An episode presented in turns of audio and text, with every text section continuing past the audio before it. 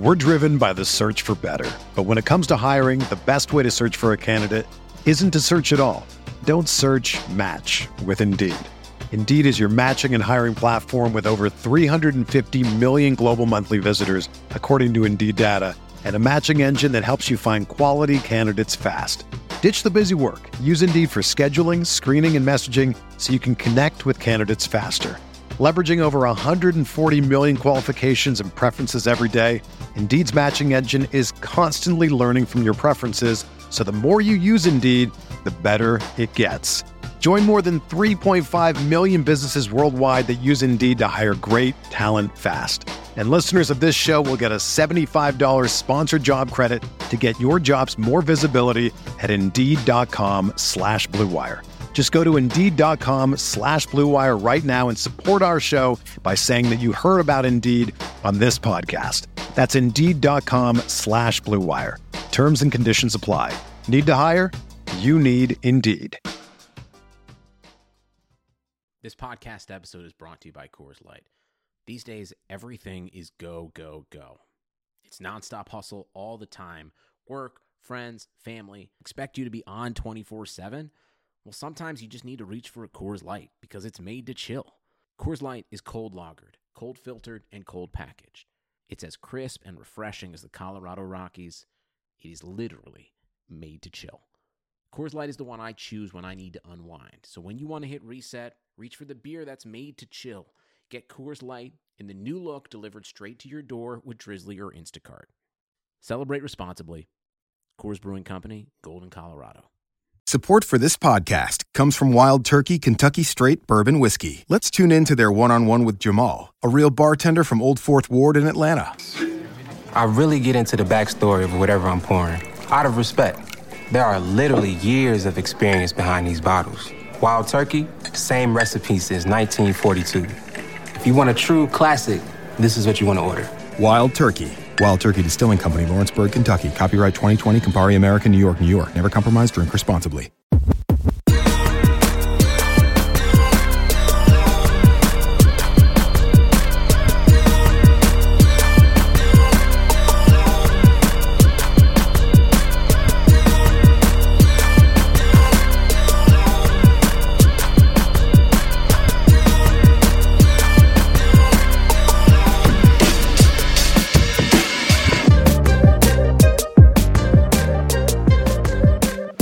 Welcome in to the RotoWire NFL podcast brought to you by Yahoo and Yahoo Daily Fantasy Sports. It is November 7th. I am your host, John McKechnie, joined as always by Mario Puig. Mario, what's going on, man? Uh, not much. Just can't wait to watch Derek Carr face Philip Rivers in a couple hours. It's going to be pretty sweet. Yeah, you got one team, you know, dynasty on the rise, like the Raiders, and then you have another uh, kind of like a, f- a fading, maybe soon to be exported dynasty in the the Chargers. And since it's Thursday, everyone will be playing at their best, and I just look forward to watching that. Yeah, as is tradition, and you know we we got to cherish these last few games that we we get at the Oakland Stadium. Where uh, do they still have the baseball field on there? Do they patch over it Why last not? week? They should bring it Probably. back Yeah. for for a national TV game. Yeah, have it have like a little bit of like a instead of a green monster, just like a part of the field where the diamond, you know, turns to grass for keep the bases trip on it, too. Yeah, keep the bases out there. you need to conserve, and it's wasteful to to be picking up those bases and Mm-hmm. putting them inside. Uh, so yeah, I think they should just leave it all out there. Maybe it'll make the game a little better. I don't know, but yeah, the Chargers.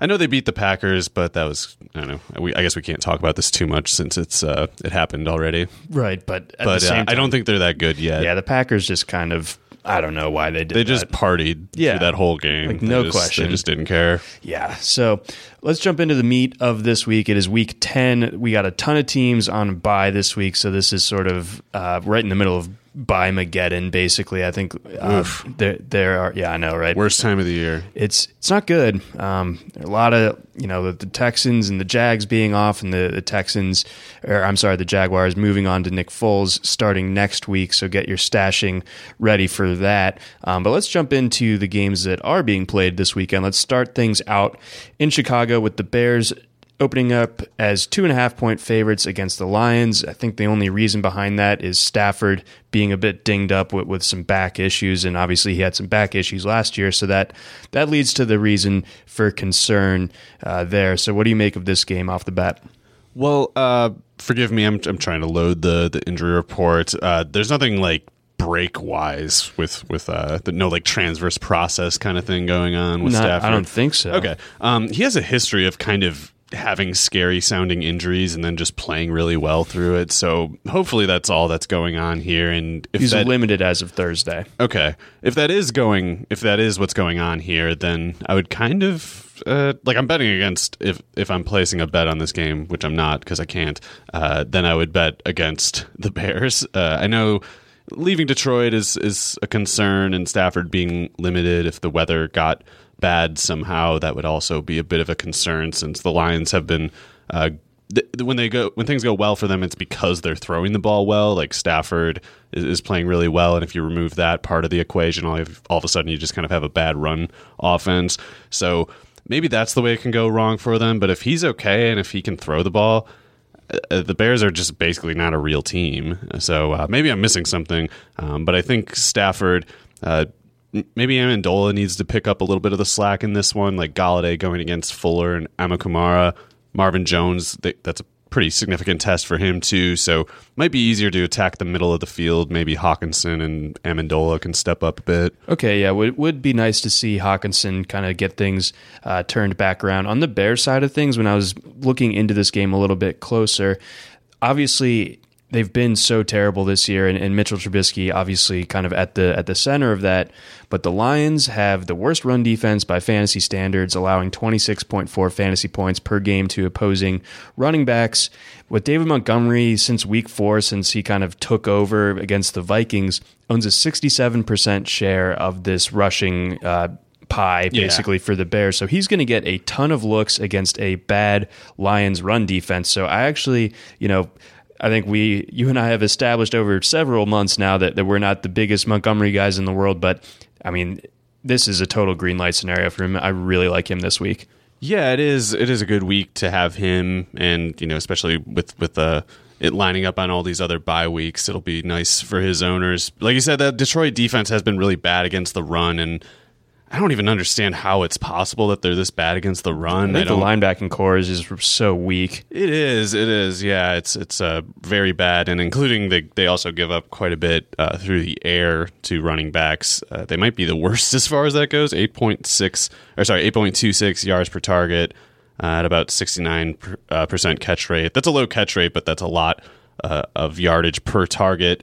And uh, yeah, Montgomery can maybe do some more damage there than he has in s- some of these earlier points in the year. It seems like he, he could be a pretty good pass catcher, or at least have you know good hands, uh, decent route running ability. I don't think he'll ever be elusive, but with the run beef, uh, the run defense being a concern with the Lions, like you said, maybe this is a week where Montgomery's flaws are pretty much muted, and his his uh, plus traits are are kind of like amplified by the yeah. setting. Yeah, so I like him from from a fantasy perspective this week, but uh, it it is hard to bet on the Bears for this for this game in general. But it's also hard. I feel like it's tough to bet on the Lions uh, on the That's road true. too. So it's it's really just a complex game. I'm no betting the Bear- expert, so yeah, The that- Bears that have just could- been such trash this year. Ugh, but yeah, I hate them. Yeah, Uh, no, it's it's it's amazing how uh, Matt Nagy and Freddie Kitchens and um, I feel like there's another one I'm forgetting. There's there's like a few guys at once who should be considered who, who would normally take up our, our brain space as being Gase? the worst coach ever, and yet there's like yeah, Gase, yeah. So there's like there's like three of these happening at once.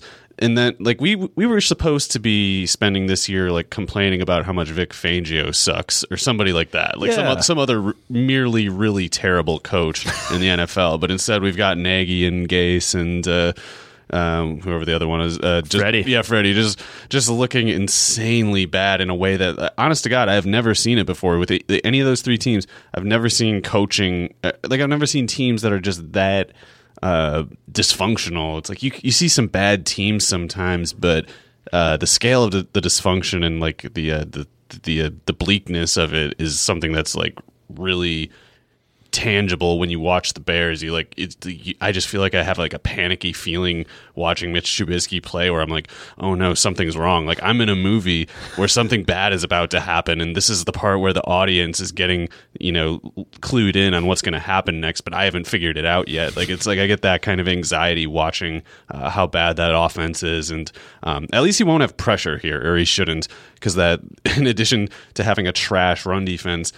Uh, the the Lions have no pass rush, and that's yeah, it's huge failure by Patricia that that's the case because it's like they pursue all of these, you know, Mike Daniels, A'Shawn Robinson, and uh, Trey Flowers should be able to rush the passer too. yeah, right? he's he's supposed to be good at it. It's just that uh, he might be the only guy who's any good at it, and I'm guessing at this point with the failure that they've the kind of failure that they've had, Patricia probably isn't helping as far as scheming goes. Like he he seems he came up with like that one good game plan against the Chiefs, and last year there was some game where they. Um, they slowed down somebody. Did they beat the Patriots or something last year? Yeah, they did beat the Patriots all last smug year. about it. Um, but yeah, it's like he he comes up with answers to these questions that don't really matter very much, and then the more mundane, day to day, week to week kind of stuff, he seems just helpless. This is for the questions that don't have any answers. That's Kid Rock. That's more Detroit. Yeah, uh, he's from Detroit. That's so right. That's, He's uh, running for senator It all works something. great. Yeah, uh, but anyway, uh, I hate both of these teams. Uh, not really. The- I love but I'm not gonna- Stafford. I don't want to. Wa- yeah, Stafford's doing great this year, and the receivers are pretty fun on that team. Uh, they they should. If Stafford can throw the ball, I think they can they can offset the Montgomery threat. But you're right, the Montgomery threat.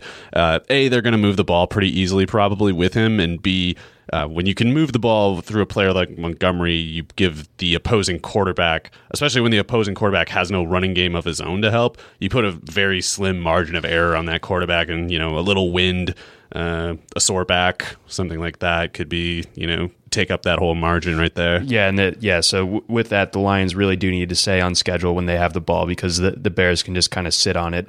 Otherwise, let's shift our gears over to the Ravens going up against the Bengals. Bengals second worst run defense by by fantasy standards here. Uh, the Ravens. Uh, News to everybody, really, really good at running the ball, really good at it. Uh, Lamar Jackson, Mark Ingram, even Gus Edwards uh, getting into the mix there. So, green lights for all those guys. Um, I think that the Ravens could rack up 200 rushing yards again on, on this Bengals team. Yeah, and on the Bengals part, AJ Green, a AJ Green is not going to play. Props. Uh, it's it seems like he can play, but is just saying I'm not going to do with this crap organization Nah, wants. Yeah, just just you know, f them. Don't play, dude. Yeah, say your hamstring hurts, make up whatever. Uh, Trent Williams also props. Like keep going strong, guys. Solidarity. Um, but maybe I'm just saying that in the AJ Green case as a Tyler Boyd owner. I, maybe, I'm biased, but uh, no. To be serious, I, I I love AJ Green. If he plays, that'd be cool. It's just uh, it's a shame that that team has wasted his whole career and He wouldn't. him kills the. Ravens when he plays. I just don't. He, I think he said today that he's not going to play. Yeah, he said he's not going to play. So yeah, I, I think he could, but it's yeah. Why would you screw them? Uh, so Tyler Boyd is in there, but uh, his huge char- uh, target share might not mean a whole lot with Ryan Finley at quarterback. Um, John, you being a college football expert can kind of appreciate these references better than most people. Uh, but this is really the bad. The, the news that follows this is very bad.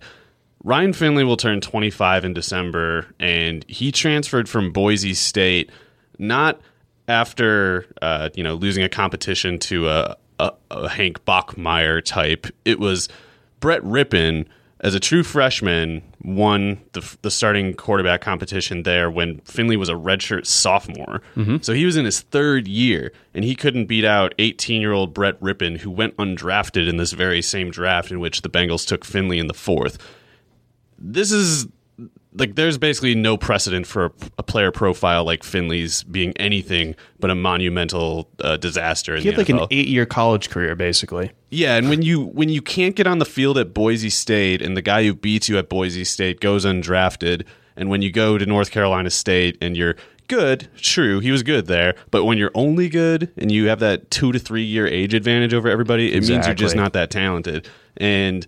Uh, he's going to get no help. I mean, the, it doesn't seem like Zac Taylor's scheme is doing anything useful because bad as Andy Dalton was, he was never as bad before as he was this year. So I have no reason to think Finley is anything but a disaster. I'm not convinced he lasts more than two or three quarters. I'm not. Con- I definitely, I actually don't think he'll start uh, the week after this because the Ravens have this like super cornerback rotation all of a sudden. Like it, it's just, it's really, un- it's almost unfair for Finley to have to have to go play against this. But uh, I don't think it'll go well.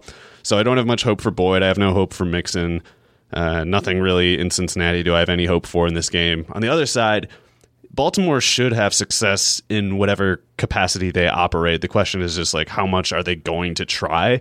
Uh, like how much are they even going to open the playbook? How much usage would Lamar Jackson or Mark Ingram get in this game? They shouldn't overuse Jack- Jackson as a right. runner. I don't think week. they, I don't think. Oh, sorry. Was, it's like I don't think he should need to run the ball five times in this game. No, just just hammer Ingram and Edwards and get out of there if you're the Ravens. Yeah, so um, I I like Mark Andrews in the sense that like even even if uh, even if Jackson throws for like 180 yards, there's a good chance, especially against a defense like this, that Andrews does something. Can't fault people for chasing Marquise Brown as a flex play kind of thing, but they will have to have big plays to make it work, I think, uh, especially Marquise Brown, because I, I don't think he's going to get more than maybe like five targets. Um, but we'll see. Uh, if they do, for some reason, try to air it out, try to get the ball going with Jackson, it's like I think they'll have a success. But yeah, I think it's I think it's going to be a big first half for Ingram and a big second half for Gus Edwards, maybe even Justice Hill getting in on it. So uh, I really like Gus Edwards as a tournament play in DFS because he's so affordable, and I feel like um, for his for his range of the salary, uh, the where the salary descends, I think he kind of has maybe the highest probability of something like 10 carries and also especially if you adjust for the placement of those carries i think they could be within scoring range pretty regularly Yeah, he's got almost 20% of the Ravens' red zone touches. So and we expect them to be in the red zone in this game we sure do. So yeah, I, I like that t- uh, tournament logic when it comes to Edwards, and it, it feels like the Ravens are not beholden to like having Mark Ingram as as like the only goal line back. And I think that stat I just brought up kind of backs up that point there. So we could see Edwards getting the ball uh, near the red zone, and also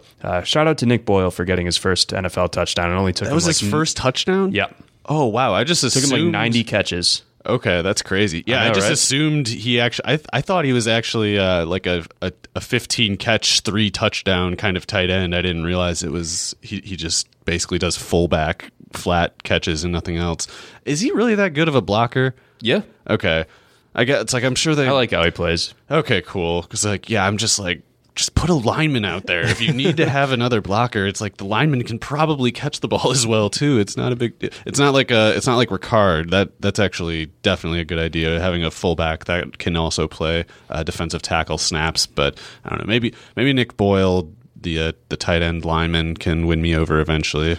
Yeah, it was it was fun to. I mean, like the obviously it was a big touchdown in that game, but everyone was going extra crazy about that because ev- everyone knew that uh, it was his first one, and uh, there had been several scenarios earlier this season where he came up like a yard or two short. So They they opened up the box with the birds in it, but the birds died like a year and a half ago. come on, oh oh no, We thought it'd be away. more like 30 catches.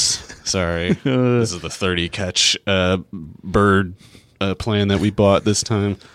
Um, anyway, yeah, I think Ravens should roll, and I I just think it makes a lot of sense for them to try to limit the usage of especially Jackson. But uh, yeah, I don't think Ingram goes over like 14 carries. He does. He tends not to anyway. So why would he in this game unless Cincinnati lets them have the ball for like 30 of the first 40 minutes? So this shouldn't be a one to one scenario to week one in Miami, but I think we could see something similar in terms of like how much the starters are actually needed to be used. Yeah, and and just like that case too, it could be a big day for those lead guys, even if they don't get the ball that much, because maybe Ingram's going seventy yards for a touchdown on one of those ten carries.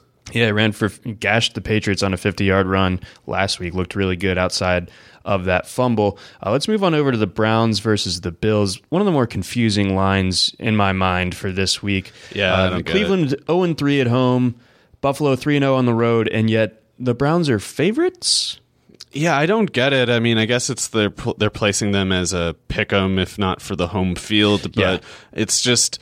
I, I don't know how you reason that outcome, and maybe it's something to do. Like maybe Vegas is aware of some collapse potential with Josh Allen that I can't quite pick up on. Or does it just want like 80% of the money to be on the Bills for some reason? And because I, I mean I can't think of a situation where I'm going to pick the pick the Browns here. Yeah, I can't do it. They're just not a real team. They they really are not a real NFL team because they it's it's really difficult to put into words and it's difficult to quantify, but it's all I can really say is I've seen enough NFL football in my life to to say that the Browns like they're not the worst team I've ever seen, but given the level of talent that they have, the level of play that they actually put on the field is like when adjusting for talent, maybe they are the worst team I've ever seen because uh, it, there's just very basic details that they are helpless to account for, and it's worse than the 2011 Eagles. Okay. Yeah, I mean it's it's just good team that just falls on its face.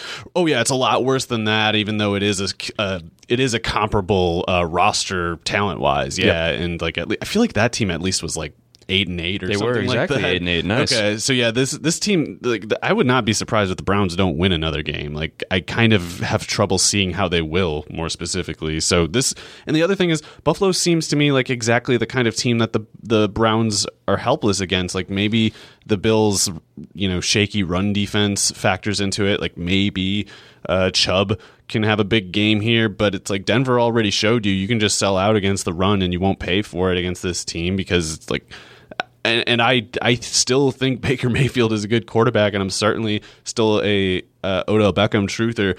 But this this team doesn't know how to run basic plays. They don't know how to practice like a football team needs to. So when they come out in these games, uh, even before they were getting into Freddie's bag of bad ideas, they were using like the same plays as last year and just failing every time because it's just very basic stunt management, very basic uh, handing off of blockers on the offensive line, identifying uh, where the pressure comes from. They can't do it. They can't do step one, so the talent never even comes into play.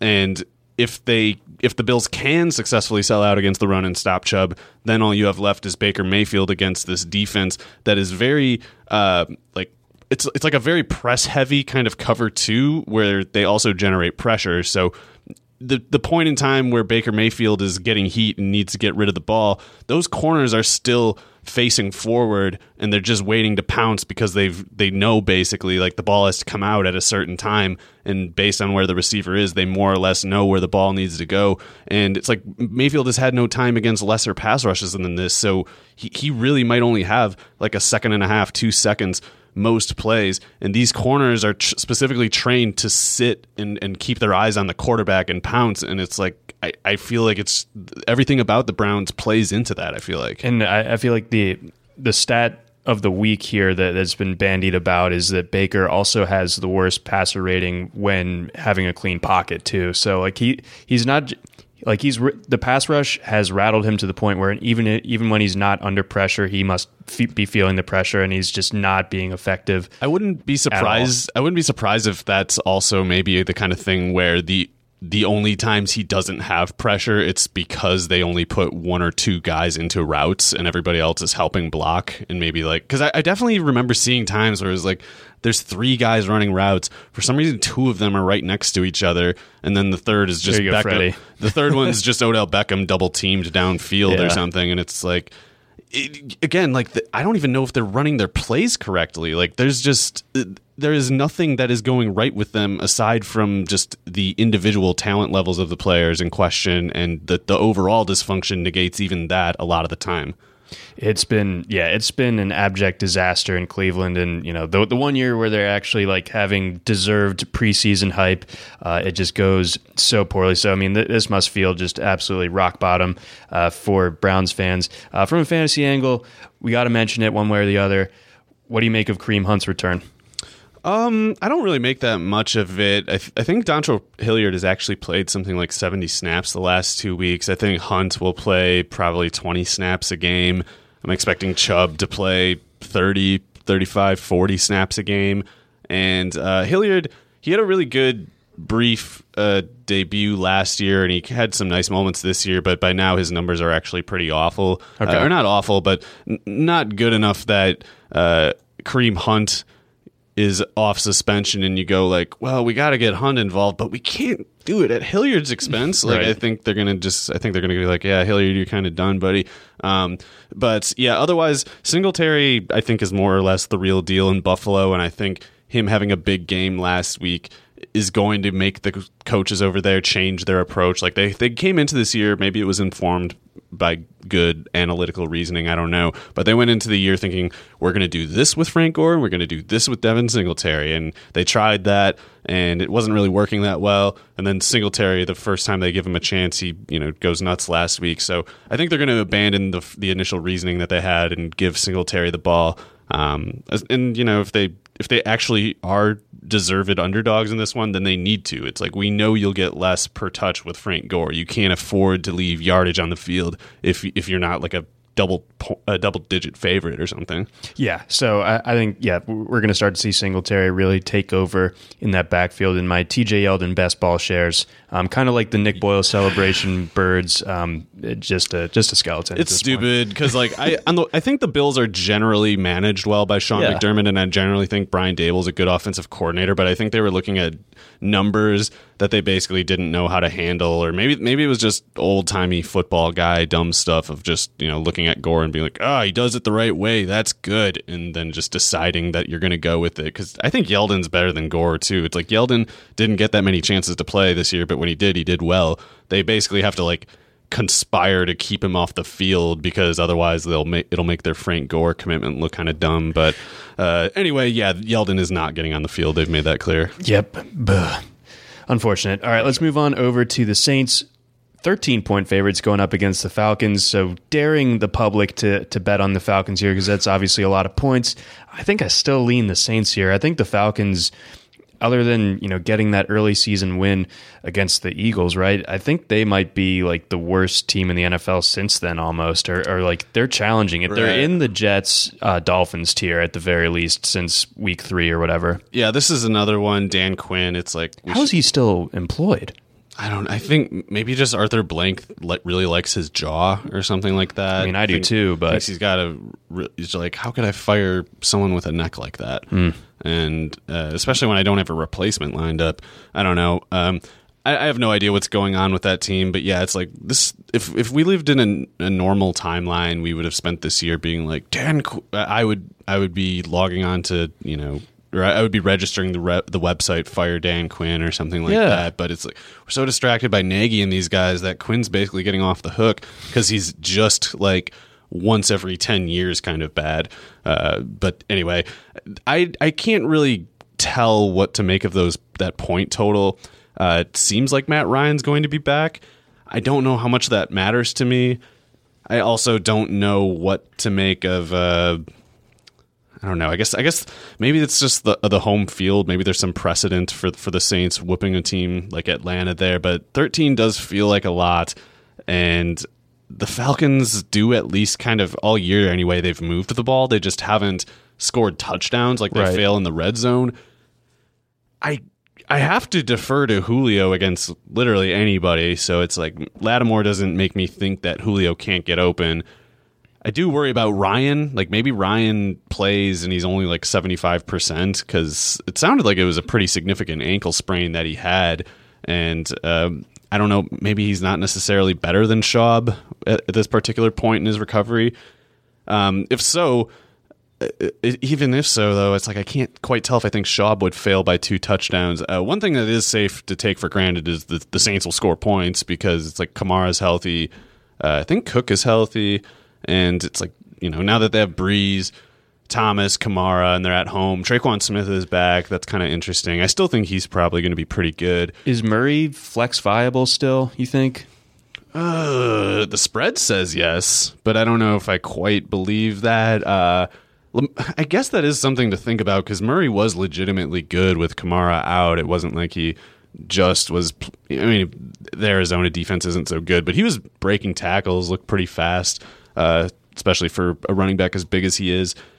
So if the Saints do win by two touchdowns, then that is the exact kind of game script where things would bode well for Murray. So I guess given the bye weeks, yeah, maybe yeah, maybe flex play in 12 teams or more. I'm using him in NFFC. Uh, okay. Well, yeah, there yeah, there's with uh with that uh, one day a week uh, waiver systems, like yeah, sometimes you end up with things a lot worse than Murray as your flex play, especially after injury surprises on a Thursday and Friday and Saturday. So yeah, I think uh, that's a pretty good position to be in Yeah. having Murray there. Yeah, it's been obviously great uh, when he's gotten the, those couple of starts here. But even with Kamara ba- being back, I still am optimistic that Murray will be able to do something against Atlanta. Moving on later in the season, maybe not as optimistic, but at least for this week, I think it should work out Yeah. okay for Murray. And I, I do kind of agree with you there, where the Saints uh, should roll here, and uh, this Falcons offense continues to be a source of great disappointment overall.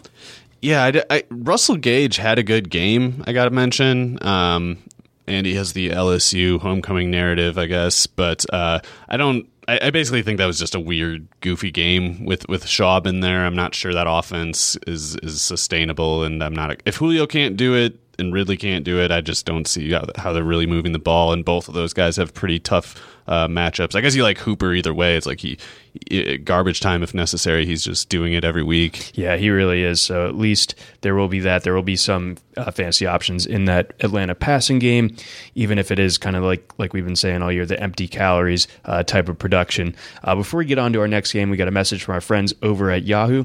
The NFL season is in full swing at Yahoo Daily Fantasy Sports. There's a million reasons to enter the free Yahoo Cup on Daily Fantasy, and they're all dollars. That's right. Yahoo Cup is free to enter, and a perfect lineup will win you $1 million every week of the football season. It's as easy as entering the contest and picking your players. If you're over 18 and a United States citizen, there's no reason why you shouldn't. Take your shot. Yahoo Daily Fantasy Football has new contests every week with guaranteed cash prizes. Even if you don't score a perfect lineup, you can still walk away from the game with a little cash.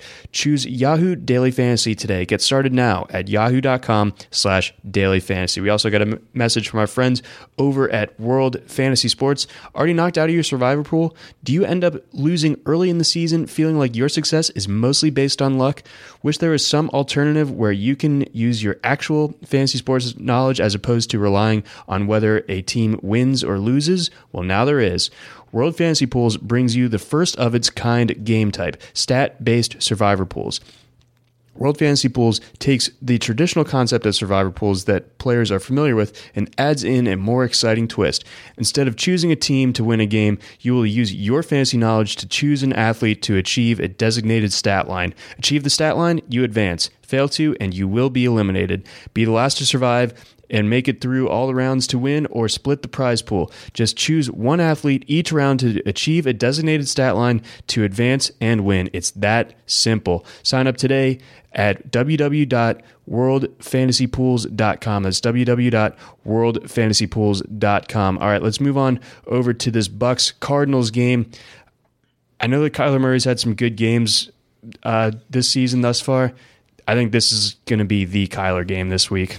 Okay, I'm hopeful. Yeah, and I'm especially with all these bye weeks. Maybe maybe that's the main reason. But I definitely did circle uh, Ky- Kyler Murray, and in uh, at least on FanDuel, Christian Kirk is really underpriced, and he's he's got a box score that's really weird on the year. I actually I looked at his player page on RotoWire, and I thought very very certainly like oh i'm having a glitch of some kind like this is somebody else's page it pulled up Hunter Renfrow's page or something uh, but it was uh, he, he's just got a lot of catches but not much yardage. I think he's averaging like nine yards a catch, and he has no touchdowns on the year. But he's getting targeted a lot for the snap count, and he should play 60 snaps in this one. So he projects, and I think there's room for upside much greater than this, but he projects as a baseline for me something like eight targets.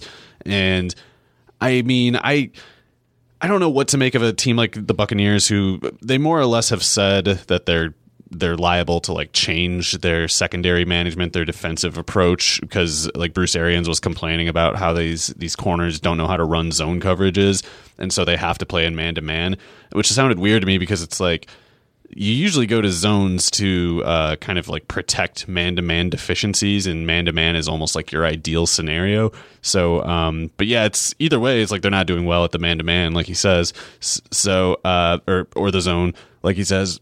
So it's like if if they can't do anything right and they're shuffling their cornerback personnel, all of which is just young guys who are unproven at best, or somebody like Hargreaves who got murdered last week. Um, it's like Yeah, um, it's it's uh, it's like guys they, they might have a different personnel approach week to week, and so maybe they'll actually have good luck and hit something that works better. And I guess that could be this week. It just seems like that's a lot of conditions that need to be met, and if those conditions aren't met, then Kirk and uh, Murray, I guess Fitz too. He's been quiet a while, but it's like this matchup bodes great for him too because it's like they're going to run a ton of pass plays, or they should anyway, because it's a lot easier to throw the ball against Tampa than to run it. And yet they don't really have that many receivers who are proven at all. It's just Kirk and Fitz, um, and they're both slot guys.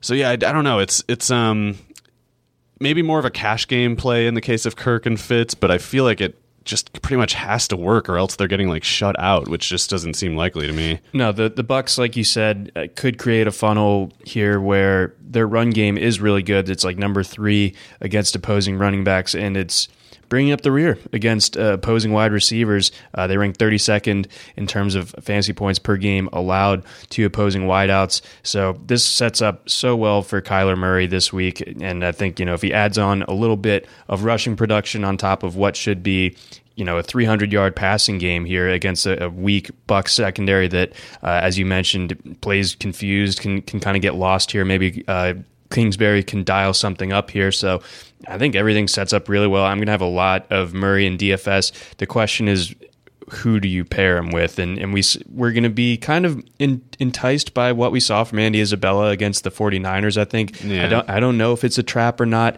I will probably talk myself into at least one uh, lineup that, that has both the of them. snaps, then I like his chances. It's just I'm I'm pretty much positive it, what it is is like Kingsbury just very specifically wants to see precision and like punctuality from his receivers. He wants to see a five yard uh, in route. But if he sees an 80 yard touchdown against the 49ers, how is he keeping that off the field? Yeah, that would be that's that's definitely like there's a lot of cases I think you could make to Cliff to just say like get over the aesthetics. Like I know it's it's it's good in a vacuum to have a route runner who does exactly the same thing every time and is always in the same whatever perfect right angle in all of his breaks. That's great. But with Isabella, it's like maybe he's a little sloppy with his breaks and his cuts because he's so insanely fast, and maybe uh, these aesthetics that you see in KeeSean Johnson that you prefer over Isabella just don't mean as much as that raw speed does, and maybe a play like that can convince him. It's hard to tell, but like if they, they could either leave him in the same low snap count, in which case then he is a trap, or if, if like you say they they go like if if anything or if, if for nothing else, just saying well, what the hell else are we going to do? It's like we, we have Fitz and Kirk, but they play the slot. No one outside is doing anything. Uh, Sherfield, Byrd, Byrd was a healthy scratch last week, I think. So it's that's that's another sign of them getting kind of like impatient with the outside wide receiver personnel. So maybe that that touchdown combined with that initial trend really does make Isabella worth it. But yeah, it's it's like it's got to be Kirk Fitz, and if if Kyler really does have a good game, then maybe someone like Charles Clay could be a punt play at tight end. The, the Buccaneers have given up a lot to tight ends this year. Um, otherwise, yeah, I mean Isabella's. I, I was I was not like a super fan of his as a prospect, but I still feel like it's it's uh, not the greatest look on Cliff that he hasn't found a way to use him more yet. Yeah, exactly. So uh, hopefully that uh, that big play against the Niners opens some eyes and forces the issue when it comes to getting him uh, more playing time. Before we move on from the Cardinals and get to the Bucks side of this, can you make sense of this Cardinals backfield now that I mean Kenyon Drake looked awesome, you know, Right. so uh, mini victory lap for us in believing uh, and I didn't Good- think he good could on the do Dolphins. it against. yeah, I didn't think he could do it against that defense, but it took like three minutes into the game before I just just kind of had egg on my face. I was forced to start him in I think the the Vegas league. Okay. Yeah. Yeah. It's it, Miami is so stupid. They blew it uh, to the maximum extent possible. Good just, stuff. Just ridiculous. Um, but yeah, this is uh, uh, so. What we were just talking about Isabella and outside receiver snaps, outside receiver usage in that Arizona offense, and I don't know what fit there is, what room there is for both Drake and Johnson, unless you're giving Johnson more split out snaps at wide receiver. I, and I don't have any reason to believe they're going to do that specifically. So I'm, my worry is it's just going to be an obnoxious, even split pretty much between David Johnson and Kenyon Drake. And uh, I don't think that's the right move. And I think Cliff has just in general already not used David Johnson enough as a receiver. I know he was on pace before the injury for more receiving yards than rushing yards, but he's doing most of his pass catching out of the backfield. He should literally line up at receiver and run the exact same routes that those other outside receivers do. Uh, I think that's I think that uh, maybe I don't know twenty snaps a game like that. 20 snaps a game in the backfield and then that's still probably you know 20 25 snaps they can give to Drake keep both of them involved but if they don't do that, I just don't like somebody's getting pinched, and both of them could easily get pinched too. Um, but yeah, I, I, think the best formate, the best starting lineup for that team would be like Fitz and Kirk in the slot. Uh, probably David Johnson split out wide and Drake in the backfield, but I don't That's have wild. any. I don't have any reason to think they'll pursue that. They could. I think it would work, but I don't have any. I've, I've seen nothing indicating that they'll do that. Okay, so yeah, this week will be a big um, kind of milestone point in in terms of how this backfield usage is going to go the rest of the way. And the Bucks, for all their warts in the secondary, really really good against the run here. So David Johnson, there's a pretty good chance that he doesn't get anything going on the ground this week. Right, and it's it's annoying because if I if we did hear from Cliff, if he did say like, yeah, you're going to see both Drake and Johnson on the field, you're going to see Johnson playing a lot of receiver, then I would be like, oh, David Johnson's going to have like 120 receiving yards in this game, and I'd, I'd still buy in. But as it is, I'm worried that he's going to get like seven carries for 20 yards and maybe like four catches on five or six targets for you know 30 yards or something annoying like that. If they just put him at receiver, he should be able. He, he had so much success running as an actual wide receiver in Bruce Arians' offenses. I, I don't. I don't. I just don't know why you wouldn't go explore that, particularly at a time where you just can't think of anyone to use at outside receiver. Yeah, so hopefully something gets sorted out there. Uh, let's go to the Buck side of this. Mike Evans has been playing well. Tough matchup personnel wise, going up against Patrick Peterson, presumably. Um, how does this shake up uh, for this Buccaneers offense? Well, Evans could still have a good game, um, but as someone who bought in on him each of the last two weeks in DFS. I'll be fading him this week just because, right or wrong, I still am afraid of Patrick Peterson, and maybe maybe I should go and look at some tape of of uh, the Cardinals defense the past couple weeks just to make sure he still looks as fast as he was the last time I saw him. Because if if Peterson's still that same guy, I mean he's the pro he's the nightmare matchup for Mike Evans. He's he's very specifically the prototype for stopping a receiver like Mike Evans. And the thing is, he doesn't need to totally shut down Mike Evans to make it a problem for Mike Evans' fantasy investors because it all we really need for it to be a problem for Mike Evans is for Peterson to be a much more difficult target than some other guy in the secondary. And that the slot position, that's where the, the Cardinals have been weakest all year. That's where Godwin is. Godwin was kind of you know, by variance, if if nothing else, kind of due for a better game and it, also a, a, better game, specifically at Evans' expense. And then the matchup gives you every additional reason to think that this is the particular time that it'll happen. So I am going at Godwin pretty heavily okay. because I'm basically at the point where, uh, and I'll, I'll probably pick, uh, I don't know what's going on with OJ Howard, but if there's a tight end who's clearly supposed to start, Brate was a was a trap last week. He only played like 13 snaps because of that injury. Um, if Howard's out and Brate is for sure in, if he's practicing fully this week, the tight end you got to consider because Arizona has just been so insanely bad, uh, so insanely bad at this, uh, defending tight ends. And uh, although I don't think Brate has any business playing when OJ Howard is available, I think he's definitely good enough to beat that defense. Sure. And then when you go and consider this backfield. Ronald Jones kind of anointed the starter for this week. You would think they seem. I mean, he definitely functioned as the clear starter last week, and it's it's one of those things. You know, better late than never there's still some part of me that's like afraid that they're going to do something dumb again just because they've done so many ridiculous things so far. But Jones is the better player. They seemed to, you know, work under that premise last week, and he didn't fail in any way. So right. I don't see why they would change it. Yeah, so hopefully, you know, that last week was the signal of the a start of something actually making sense in this Tampa Bay backfield it's been a while. Um, so hopefully that that starts to pan out. And then uh, Jameis Winston, do we like him this week? I guess so because I I mean it, I don't know of how much we can expect specifically through Evans, and if you can't get much from Evans, if Evans has like a forty-yard game, then that's a pretty thin margin of error for the rest of that personnel to pick up the slack because there just isn't anybody after uh, Godwin and Howard if he's playing, Brate if he's playing, and Howard isn't. So um, if Evans has a bad game, that would either mean Godwin needs to have like 180 or something, or Winston maybe caps at 250 ish. Um, but the slot should, the middle of the field should be open all day. And if Kyler has a good game, then the Buccaneers will more or less more or less have to play at the pace that the Cardinals do, and you know that just results in people throwing 50 passes sometimes. So uh, that's that's the way it could really work, and I I think that it's a pretty plausible. You could argue it's the most likely scenario given the traits of these respective defenses. I think with that, I'm I was kind of torn between Jameis and Matt Stafford uh, as a start start sit decision. I think I'm probably going to go Jameis after that.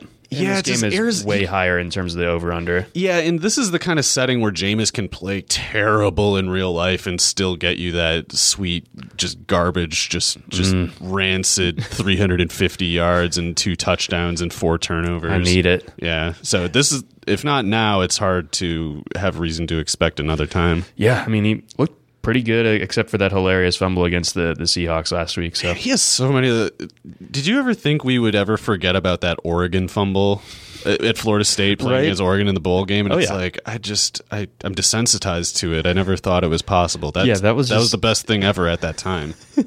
oh the the twenty what was that the 2014 memes 2015 memes Yeah, So it was good. it was the last year Dalvin Cook was there. I think, was- or no, wait, that was that was the first year Dalvin Cook was there, and uh, yeah, that was.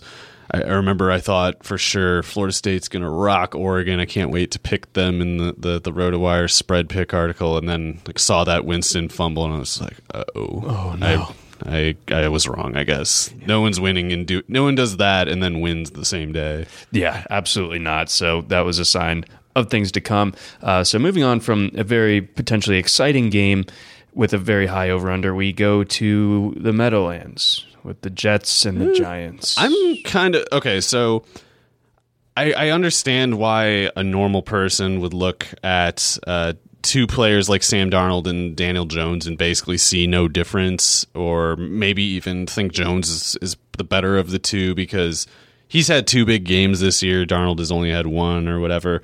Um, but this is I all making me more angry at the Jets. th- Oh, th- yeah, that they beat the Cowboys and ruined my Survivor. Yeah, me too. It's uh, and and then I get more angry at Dallas than the Jets for managing to screw up How? like that. Idiots. Yeah. Um, but I don't know. I th- I think I am not willing to negotiate this at all. Like I still am an absolute full faith Darnold. Uh, like not buying like I don't have him in any dynasty leagues or anything, but like I, I'm buying as an analyst or whatever. It's like I still am pretty sure he's going to be really good, and I don't blame anyone for getting nervous about him with some of his bad games, bad optics this year. But yeah.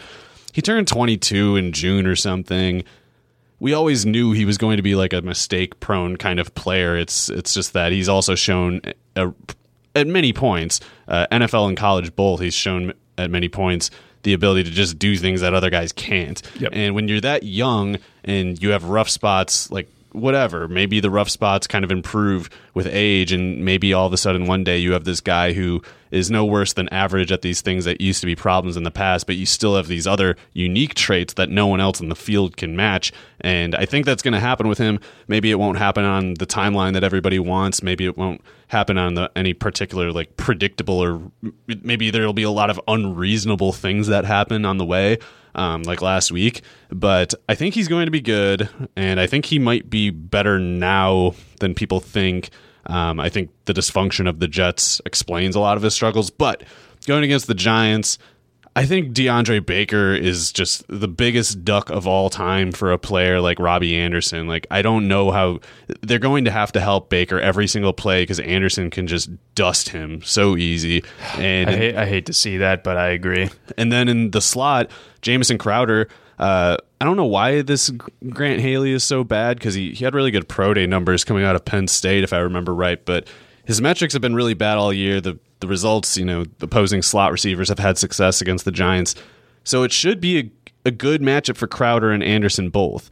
And that was true last week, yes, but I'm you know, general rule if if the matchup is really good for Anderson and Crowder, and since I project those two for probably something like combined 15 targets in this game, then I have to like it for Darnold because it's I, I just I think he's good enough that when he has two good players with good matchups like this, that he will generally produce. I don't know what to make of Jones on the other side because Golden Tate, he's going to run into the Brian Poole coverage. Golden Tate had, uh, I mean, we saw in the Patriots game, it's like he can win against great coverage still. Like he's a really good receiver. Uh, so I think you like Golden Tate if you have him in season long because Sterling Shepard and Engram being out. Yeah, I think that, we're going to see him get force fed. Yeah, he's going to get a lot of targets. I do worry about him finishing a game with like this one. Uh, if Poole keeps playing well, and I don't, for the record, I don't know why Poole has been so good. I'm mostly deferring to Pro Football Focus, but uh, he was a good player at Florida. Had a couple okay seasons with the Falcons, and um, whatever the case is uh, it's been a lot tougher to throw inside against the Jets than the outside. Uh, where Darius Slayton is basically the last guy standing, and I do like him this week. Uh, he's got a really great matchup.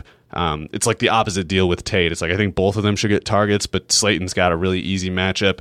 Uh, Tate's got a brutal one, and um, yeah, I, th- I, think if Jones has a good game, Slayton almost necessarily did too.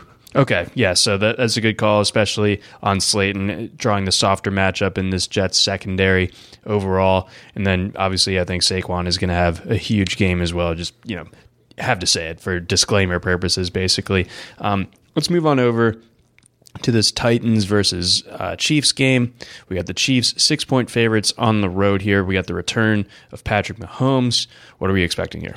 I can't quite figure out what this will look like because the Tennessee defense can do some things well, uh, some things less so.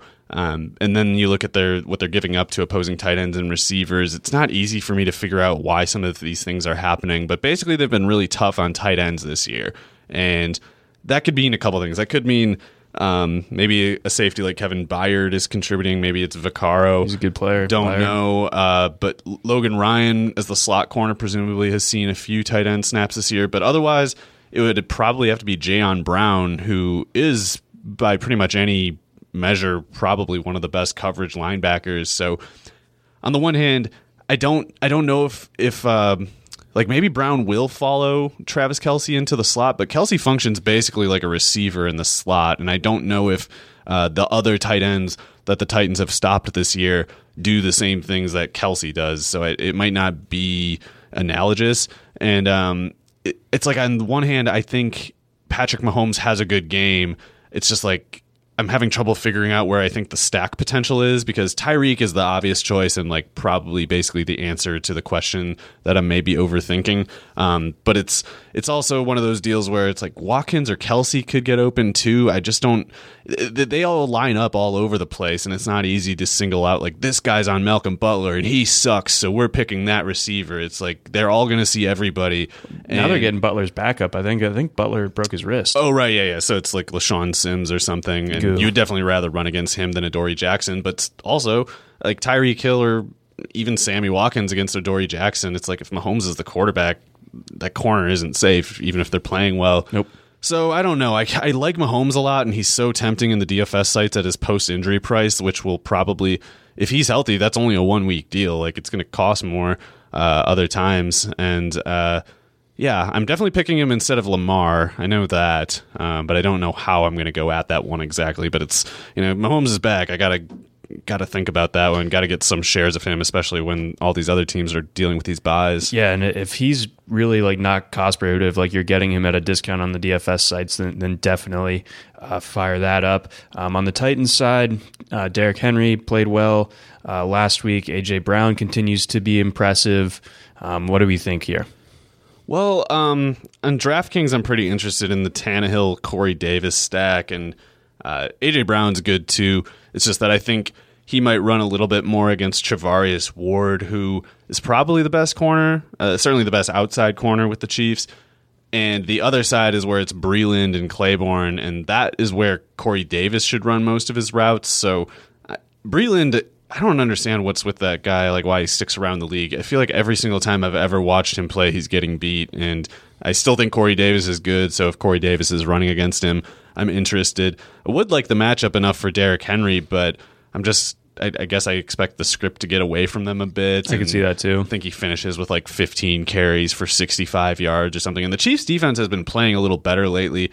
I don't know how much there is to it, but last week uh, they were those defensive tackles on the inside were just crushing the Minnesota offensive line. Uh, like Chris Jones, there was this one play where he looked, he just seemed, he like flipped the center or guard who was covering him into Kirk Cousins and just kind of like trash compacted both of them. That's the guy who had 15 and a half sacks last year. He's really good. Uh, he just came back from injury last week. But then even Derrick Nnadi and uh, Cal- uh, Khalen Saunders, uh, those two guys were flattening those linemen too. So uh, the Tennessee offensive line hasn't been great or anything. I can if that defensive line is kind of picking up steam, that could also be a big problem for Henry. Well, well and if if Taylor Lewan is talk trash to any of them, then it's going to get extra bad, as we saw in that God, Bills game. that guy. Yeah, LOL. All right, let's move on over to to this Indianapolis versus Miami game.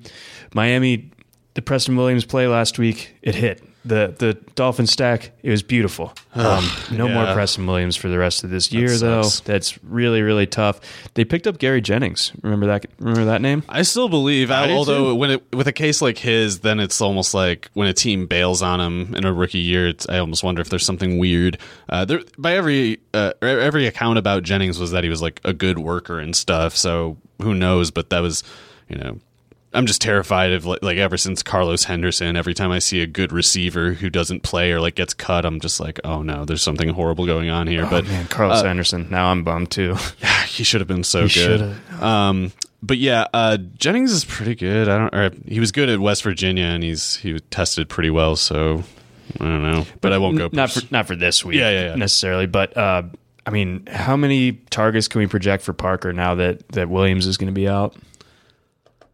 Um, I don't know. I mean, it's we also have to maybe keep in mind the possibility of that slot committee reforming somehow. Uh, not not uh. How should I say this? So we, we got Jakeem Grant, Allen Hurns, and Albert Wilson splitting something stupid like twelve snaps a game in the slot. Uh, definitely Hurns and I feel like Grant have a history of playing outside, so maybe some of them, some some uh, some version of that whole rotation maybe gets reconfigured into outside snaps. But uh, if they don't, then it's just kind of down to like Parker maybe maintaining the same role that he's had, and then maybe Gesicki kind of stepping up and taking uh, what was going to Preston Williams, and he got going last week. Uh, I don't know.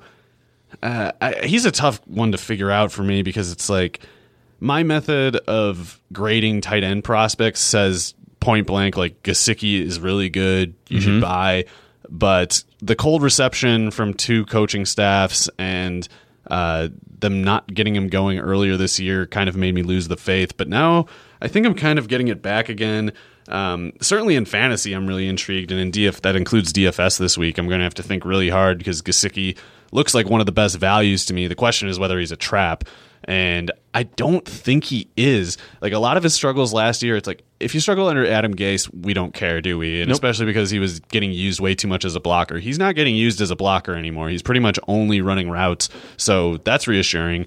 And if if he's playing 50 snaps and gets six targets in a game, then I think he's probably just going to be successful for it. And um, I'm pretty interested this week. But Parker, I would, I, I don't think I could expect a whole lot more, just because I don't. I don't know if the, the way he functions really affords that possibility. Uh, we'll see though, and I, I still more or less am a Parker truther. Um, these these Colts, the, their corners are a bit beat up. I don't know if Desir will be back, but uh, the rookie Marvell Tell apparently has played pretty well so far, and that guy is like Byron Jones athleticism, so it might be a little tougher of a matchup than it might look like, uh, especially if Tell is basically you know a, a diamond in the rough or whatever. Okay. And then moving on to the Indianapolis side of things here 10 and a half points, even against the Dolphins. If it's Brian Hoyer back there, I don't know. If it's Brian Hoyer, I'm actually probably buying in DFS, at least in tournaments, you know, because uh, we saw last week he's turnover prone, but he's also more aggressive than Jacoby Brissett. So that would actually, oh man, uh, if if if Hoyer is in, if, if I'm Hoyer- Jack Nicholsoning right now. if Hoyer is in, I might have to get even dumber than last week, and, and maybe it's. I'm not going to do it in like any million, maybe on FanDuel, but DraftKings has like a $100 millionaire maker thing this week instead of 20 or 10 like they've been doing. So that's too expensive for me to try this this week. But I can't lie. I'm really morbidly curious about maybe going Hoyer, Deon Cain, because Deon Cain has been terrible this year, but I also my my theory is that Brissett just doesn't read his part of the field. Like he just he just doesn't look at it because Cain's basically been a decoy all year. Before last week, they brought him back after a healthy scratch, and he dropped a short uh, pass attempt. But um, Parris Campbell's out and Hilton. Everyone's been asking about uh, Zach Pascal all week, though. He's the he's the much he's the one you should pick if you have the choice. I was more so I was I was thinking about Cain because I'm sure he's three thousand dollars on DraftKings, or I would assume he is. And uh, Pascal's got to be something like the wide receiver twenty or something at this point. We have him we have him fairly high up um, for good reason. Yeah, I still don't think he's very talented, and even last week, like he, he makes some good plays. It's just that when I watch them I'm not convinced he can pull it off with more attention on him, and I, am not convinced that he can do it, you know, twice in a row. Like one of his long catches against Pittsburgh, it was kind of like he was covered on the sideline. He had no separation at all. He just kind of did a back shoulder thing where you know it's like you didn't get open, you caught the ball, good job, but it's like if the if the corner's facing the quarterback on that same play, it's just you're not an option in the progression. So I don't know. He's he's the most. Uh, like dependable Colts receiver, the one that clearly Reich trusts the most, because and uh, maybe he's just better at practicing details, attention to detail than Cain, who's got all this raw talent but has nothing at all to show for it. If Hoyer's out there, though, I think they're just they're generally throwing deep a lot more than they did with Brissett. And like you were saying to to your point about Deon Cain, uh, his average depth of target twelve yards down the field, so getting a little bit further down the field than maybe some of those other uh, Colts options there. So if it's uh, if it's Brissett, oh, man, actually I don't want Brissett to play hurt. That makes me ex- creeped out about everybody. But it's a great matchup for Jack Doyle and Eric Ebron. And if it's Hoyer, I think that's a reason to be more interested in Ebron than you otherwise would be. But he's really risky. He only played like 20 snaps last week. Yeah, he he killed me. I was I was I talked myself into him, and then was promptly reminded why you should never talk yourself into Eric Ebron. Um, let's move on over to the Packers going up against the Panthers. Uh, Packers five and a half point favorites. I kind of view last week's game against the Chargers as a as a mulligan, as a as a one off hiccup. I think the Packers get back on track this week, and uh, Davante Adams seeing 11 targets and only turning it into like 40 yards. Like that's not something that's going to happen again. Yeah, and I guess. I guess I'd be surprised if Rodgers really struggled with this like zone heavy Carolina defense. They they'll they're they're always like well coached by Rivera on defense, and they always you know play tough or whatever. But um, the secondary personnel just isn't that great to me. I mean, I guess Jackson can run and Bradberry's huge or whatever, but I'll be disappointed if LaFleur can't come up with a game plan that keeps the ball moving. And then Carolina, in any case, has struggled against uh, rushing attacks this year. I think Aaron Jones bounces back. I know that people love to panic every time he has an. I guess it's uh, kind of quite literally like if he doesn't have a forty point fantasy game, we all start panicking again. It's it uh, is a weird phenomenon. like it's him, annoying yeah. how he's splitting the carries with Jamaal Williams or whatever. But it's like he had a bad game last week because the Packers had a bad game last week, and Jamaal Williams scored a garbage time touchdown. It doesn't matter. Like he's he's he's better. Jamaal Williams is better than most backup fantasy backs. That's the takeaway. There's nothing as far as like panicking about Aaron Jones. So uh, if I believe that, I have to believe Jones has a good game here, and uh, if he doesn't, then the spread is wrong. Like I, there's no way for Green Bay to to win by nearly a touchdown, in my opinion. If Jones is a dud, and I just I don't think he will be, so I'm not worried. Okay, and then on the Panther side of things, obviously Cam Newton not going to play again this year. So what we've seen from Kyle Allen, that's the offense for the rest of the year. So McCaffrey, obviously number one fantasy asset that there is. Yeah. Um, some of the other, you know, more ancillary pieces of that offense, the the receiving corps specifically, uh, you know, it's not going to reach its full potential with Kyle Allen back there. Yeah, I think he's basically a Matt Moore in his prime kind of quarterback, probably something like the 35th best quarterback in the league, in a league where everybody after 20 is non viable as a starter, um, at least, you know, for, for a playoff uh, ambition sort of team. I don't know what I expect as far as the matchups because the Packers have a history of using Jaire Alexander as a shadow. Uh, they also have a history of not using him as a shadow. And the thing is, Tramon Williams is having a good year for them, and he's their slot corner, and yet the the Panthers tend to get a lot of snaps uh, for Curtis Samuel and DJ Moore outside. They'll both see the slot sometimes, but it's also a lot of the times Jarius Wright. And if the if the Panthers can just waste a bunch of Williams' snaps on Jarius Wright, that's a win for them because Kevin King is just trash in my opinion, mm. and there's no way he can cover either one of DJ Moore or Curtis Samuel. So I, I'm at once worried about the pass rush with Allen because uh, there's been cha- there's been uh, times this year where Curtis Samuel got open and it didn't matter because the offensive line fell apart or Allen just straight up missed him for no good reason. That's definitely in play here. Um, but Curtis Samuel and DJ Moore, or at least I should say one of them on any given play, will be open a lot. I think. Okay, all right. So that that at least the car the, the targets should be there like the, the separation is just a matter of Allen being able to deliver it. And we've seen mixed results as far as that goes for the bulk of this season. Uh, let's move on over to the Rams going up against the Steelers.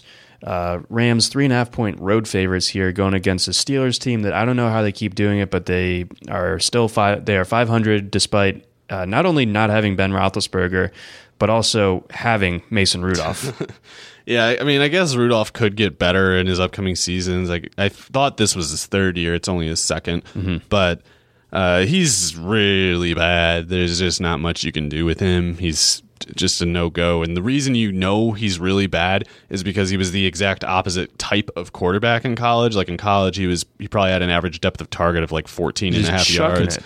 Yeah, and in the NFL, he is afraid. He has no idea of what to do. As far he he he can't even begin to see the way to play that way in the NFL, and so uh, he's got nothing to work with. He has he has nothing going for him. But uh, in this setting, I'm also really worried about Jared Goff because I just I don't think he's good. Bad on the road. He's bad on the road, and I'm not. I'm. I think that the the McVay system has largely been decoded and I think we're going to find out that Jim Coventry had the had the smell smell out for that in like August. He was like, I, I wonder if the league catches up to McVay this year. So shout out yeah. to Jim. Yeah, they. I think they have in the sense that I think we've more or less found out everything that he can do with Goff. I still think McVay would find counter adjustments that he could do with a better quarterback, but he doesn't have a better quarterback, and your options for counter adjustment are pretty limited when you have a quarterback like Goff. So I'm not convinced that he's good at home anymore. And yeah, and, and then yeah, going on the road to Pittsburgh of all places, like they're kind of mean as a crowd. It's not it's not going to be a welcoming environment for Goff.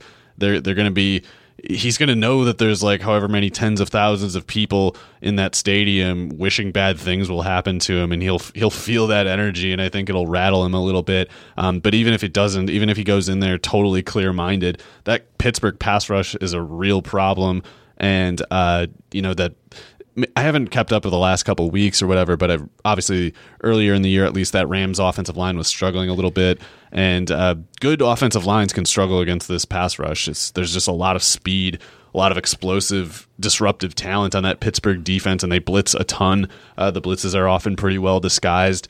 I have no faith in Goff playing well in a setting like this, and so uh, I actually am closer in line with the initial line of uh, Pittsburgh minus one than I am the Rams uh, three and a half favorites. Oh, if the lines move that much, then yeah, I'm probably on the Steelers too. Then I don't know what's going on with James Conner though, and uh, if they don't have Conner, then yeah, then maybe the Steelers' offense is just so bad that they can't possibly win.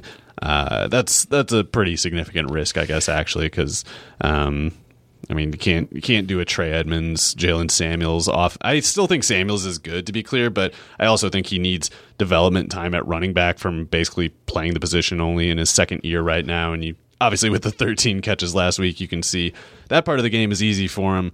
But running out of the backfield, he's not so polished that I would that I would think he could carry a whole offense with a quarterback as bad as Rudolph. Yeah, and it looks like the the latest from. Uh Gerry Dulac of of uh, let's see the Pittsburgh Post Gazette saying that Conner not expected to play Sunday. Oh, okay. Well, maybe that explains it then. Because yeah, if they had if they had a good quarterback, then I would say yeah, Jaylen Samuels is enough. But if you're selling out against the run and Jaylen Samuels is your only counter, then you you might have no offense in that game. Uh, the stuff that Jalen Ramsey might do to a Mason Rudolph pass and then just and then just let him know. to hear what he's right saying to him, uh, like if, if he gets within earshot on any plays. Yeah, he'd probably like try to like run up next to him like on his way to the end zone and just just I, I, I don't know if we've ever heard Jalen Ramsey mic'd up or whatever, or if there's any good quotes, but I can kind of just based on what he says in press conferences and stuff, I can imagine him having taunts that just uh it's it's not it's not enraging in the way that like a you know your mama or something like that it's such and such it's like i feel like he would say something that really makes you see the abyss Yes, like very succinctly, like three words later, and like Rudolph is just like catatonic and like crying on the field. Yeah, I think I think he's, he'll just like rip his heart out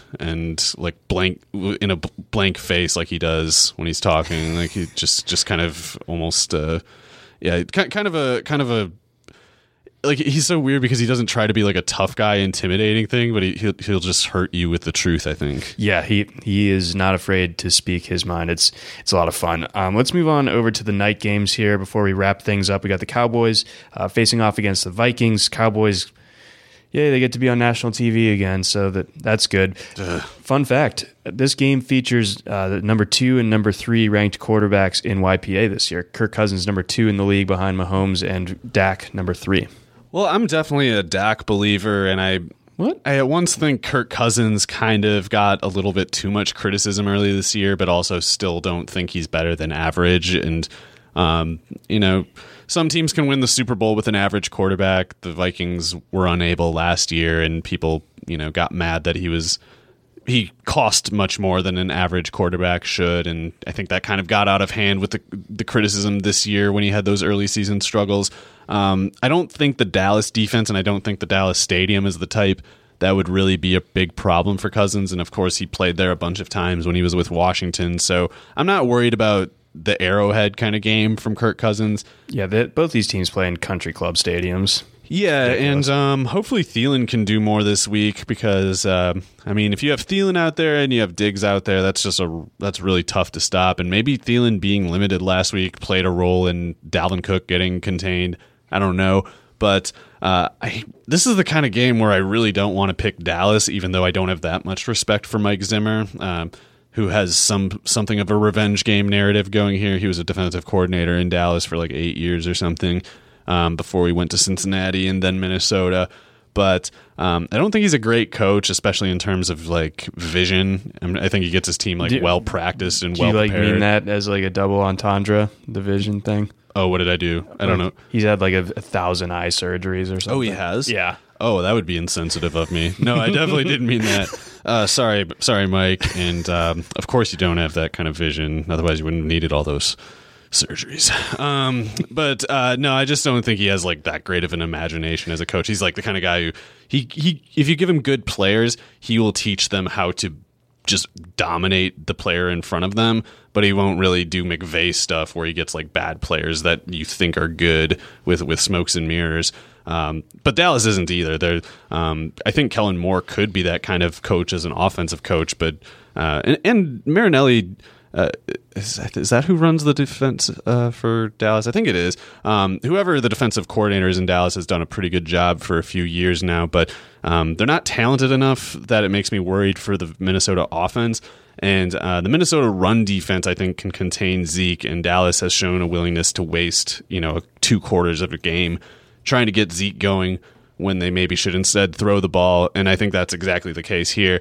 Uh, the corners, for whatever reason, in Minnesota are not having a good time lately. And Amari Cooper, Ma- uh, Michael Gallup should be able to beat them. And I think if Dallas is smart, well, although we got to keep an eye on the Amari Cooper thing because he was getting a knee MRI, and uh, if he's unavailable, then that uh, I'm just going with the Vikings on that basis if I he can't play. I think things came back okay. Oh, okay. Uh, Todd Archer had a tweet about that from, from ESPN talking about Amari Cooper's injury. He anticipates to be able to play Sunday, so should Oh, okay, be good. should be able to go. Well, yeah, Cooper is awesome. So if he's out there, I think I think Gallup is good. I know he's had a couple quiet weeks, but that that touchdown that he had was awesome. Oh no, that was Uh, that was a lot of fun to Yeah, watch. that was sick. So uh, I think those two guys are way too good for those Minnesota corners, and I think Dak is great. So if, if Dallas just lets them attack them, I think it'll work well for them. But I, I think Minnesota will make it tough to run probably.